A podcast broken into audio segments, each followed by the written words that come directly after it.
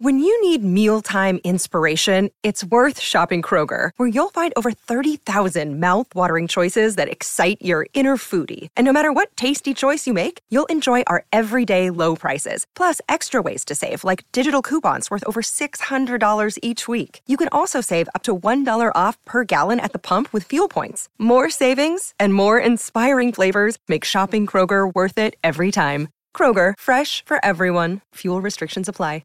With threats to our nation waiting around every corner, adaptability is more important than ever. When conditions change without notice, quick strategic thinking is crucial, and with obstacles consistently impending, determination is essential in overcoming them. It's this willingness, decisiveness, and resilience that sets Marines apart. With our fighting spirit, we don't just fight battles, we win them. Marines are the constant our nation counts on to fight the unknown, and through adaptable problem-solving, we do just that. Learn more at Marines dot com.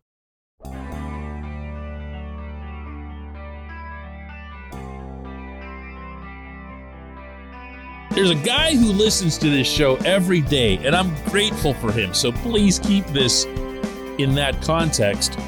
And every single time I talk about the three quarterbacks involved in the battle this summer, he comes at me with, why do you keep saying three when there are four? There are clearly four. And you know what? He's right. And he's getting a whole show to himself today. Good morning.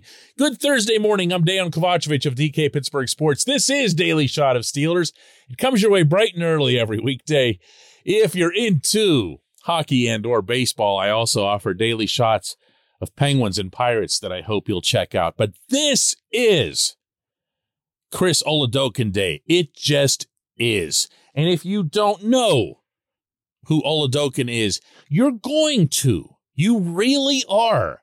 He's going to be visible. He's going to be discussed way more than he would have been or could have been in an O T As or minicamp setting. And the reason for that is you will lay eyes on him. Not just those of us reporters with credentials who are getting into the South Side and seeing practice drills. Oladokun, the seventh round pick, and he was a draft pick, out of South Dakota State, will have playing time. He'll have his reps on the field in La Trobe, and he'll have his reps in preseason games. There are only three preseason games. You're not going to use your starter probably in one or three, or your projected starter. You've got to find out between the starters that you have or the guys that you think who are in the battle, they've got to split reps with the first team offense against first team defenses. And presuming that Mason Rudolph doesn't get traded in that time, that's a lot of splitting that has to happen between Mitch Trubisky, Rudolph, and then ultimately Kenny Pickett. But this is why the football gods made the second halves of preseason games. You will see Oladokun, and you won't just see him turning around and handing the football off. The Steelers insist that they like this player, that if they wanted to just add a camp arm, as it's called, they could have done that any number of ways. They didn't need to invest a draft pick. And it is worth repeating, as I've suggested many times, that Mason won't be here. Even if he enters training camp still with the Steelers, I see a very good chance that he'll get traded at or near the end if everyone else is healthy. You'd be nuts to trade him beforehand, I think, because, you know, what if somebody does go down? Well, in that event, that leaves Oladokun as the number three. And as we've seen in recent years, number three can get onto the field. So there's relevance, and there's also some respectable pedigree. You can begin by looking at the statistics that he put up in the last college football season in leading South Dakota State to within a game of the F C S National Championship game, throwing for three thousand one hundred sixty-four yards, twenty-five touchdowns against seven interceptions. The way he got there is kind of the way he got here. He started out, uh, he's a Tampa native playing for U S F, South Florida, and then he dropped to Sanford, meaning dropping into the F C S and then moved on to South Dakota for a better opportunity from the team slash roster standpoint. And he got drafted, and that's kind of a big deal for guys who bounce around like that. So there's pedigree and there's also persistence. This portion of Daily Shot of Steelers is brought to you by Point Park University. Choose from nearly one hundred career-focused programs leading to bachelor's, master's, and doctoral degrees. Choose when and how you'd prefer to do that studying, whether it's at Point Park's gorgeous downtown Pittsburgh campus, whether it's online, maybe a flexible hybrid format would work best for you. Find out more about all of this at point park dot e d u. I had only one conversation with Oladokun Uh, through the O T As, mini camp, rookie camp, all that stuff, and still came away really impressed. Uh, carried himself very professionally and also very confidently without sounding, you know, awkward about it, without sounding defiant about it. You know, I, I don't think you're on this field if, uh, if you don't belong. So that's uh, something I've been telling myself even before I got into the N F L, that I do belong in the N F L and I feel comfortable out here, you know, with all the guys. And I'm just uh, just really excited to keep learning and, and growing as, you know, a complete player. You see what I mean? There's there's something there. And even though a lot of the questions, if not most of the questions that he'd been asked over those few weeks by reporters had to do with another quarterback in the fold, most often Kenny Pickett, because the two of them have become pretty much inseparable, he still handled them as if, yeah, I know my place here. I also know that I'm pretty good at what I do. Now, I don't want to take this too far. I don't want to extrapolate this kid into something that he's not. There's a reason he's a seventh round pick. There's a reason he almost wasn't drafted at all. There's a reason he played for three different colleges and ended up dropping to F C S. He's not at all mobile. And that's going to hurt you on this team, and it's going to hurt you on most teams in the modern N F L. He talks about it openly. He's a straight drop back passer right out of ten, fifteen years ago in the N F L. For that matter, as it relates specifically to Matt Canada and all the motion and everything else that he wants from his quarterbacks, yeah, you know. But I'm going to offer this up one more time because I believe it to be true. The Steelers didn't just burn the pick.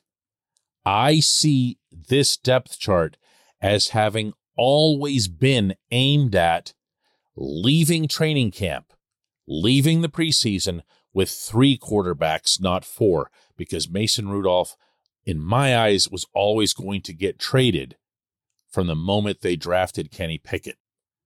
And if and when all four of them get through camp in the preseason and Mason's gone, this is your number three.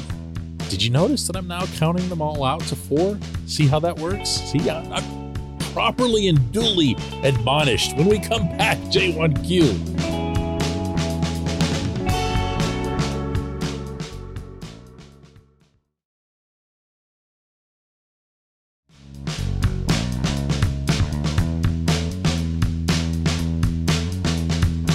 This portion of Daily Shot of Steelers is brought to you by our friends at Mike's Beer Bar. They're located directly across Federal Street from P N C Park. They are the one, the only, the premier destination in Pittsburgh for craft beer. More than five hundred craft beers available, more than three hundred fifty of those local, and more than eighty of those on tap. Mike's can't be topped, not for beer, not for the awesome kitchen and menu that's available, not for all the special events that are going on there. Check them out online at mikes beer bar dot com. Mike's Beer Bar, right across Federal Street from P N C Park. And today's J one Q comes from Lazaro in Costa Rica. I've got to say this is definitely the first Q we've had from Costa Rica. Lazaro asks, Dan, what have been the reports on Tuzar Skipper? It's so strange this player has not been successful after watching him play in the preseason on his first turn with us. Warm regards from Costa Rica. Well, warm regards right back from Pittsburgh, P A. Lazaro, great to hear from you. Uh, Tuzar Skipper, the legend that is Tuzar Skipper, is in fact back in the fold this summer. For those of you who don't know that, it really, really flew under the radar. And it sure wouldn't have in twenty nineteen, the year that you're referencing. That was when Tuzar had five sacks in four preseason games and looked like the next coming of Greg Lloyd. In fact, he kind of has a Greg Lloyd build, and that is close to the highest compliment you can pay a professional athlete. Tuzar is a hell of a specimen to see him just walking around the locker room. And that, coupled with the performance that we saw, had people going absolutely apoplectic when the Steelers let him get away. Well, he did get away, and ever since then, he hasn't exactly made anyone regret it. He's appeared in a total of ten N F L games between the Giants and the Titans, two N F L starts, eight total tackles since he left Pittsburgh. Now, he's back. He's got a great attitude, to answer your question, uh, or to begin to answer the question. To talk about, you know, reports or performance, Lazaro, if you listened to this show before, and I presume that you have, you'll know that I don't have a whole lot to add when it comes to O T As and minicamp, but especially for a position like O L B in a three four, when they're not allowed to do anything. They're just not. They can't get to the quarterback. They can't make anywhere near the kind of plays that they'll begin being able to make in La Trobe. But without burying the guy, I'll offer a couple of things to at least keep in mind. One is that outside linebacker, and I've been making this point a lot, is the position other than running back that most needs depth. If you believe in Derek Tuszak as your main depth, as your number three behind T J. Watt and Alex Highsmith, you're probably in the minority. So there's opportunity anyway. But two, and this one isn't a positive, Skipper's twenty-seven years old.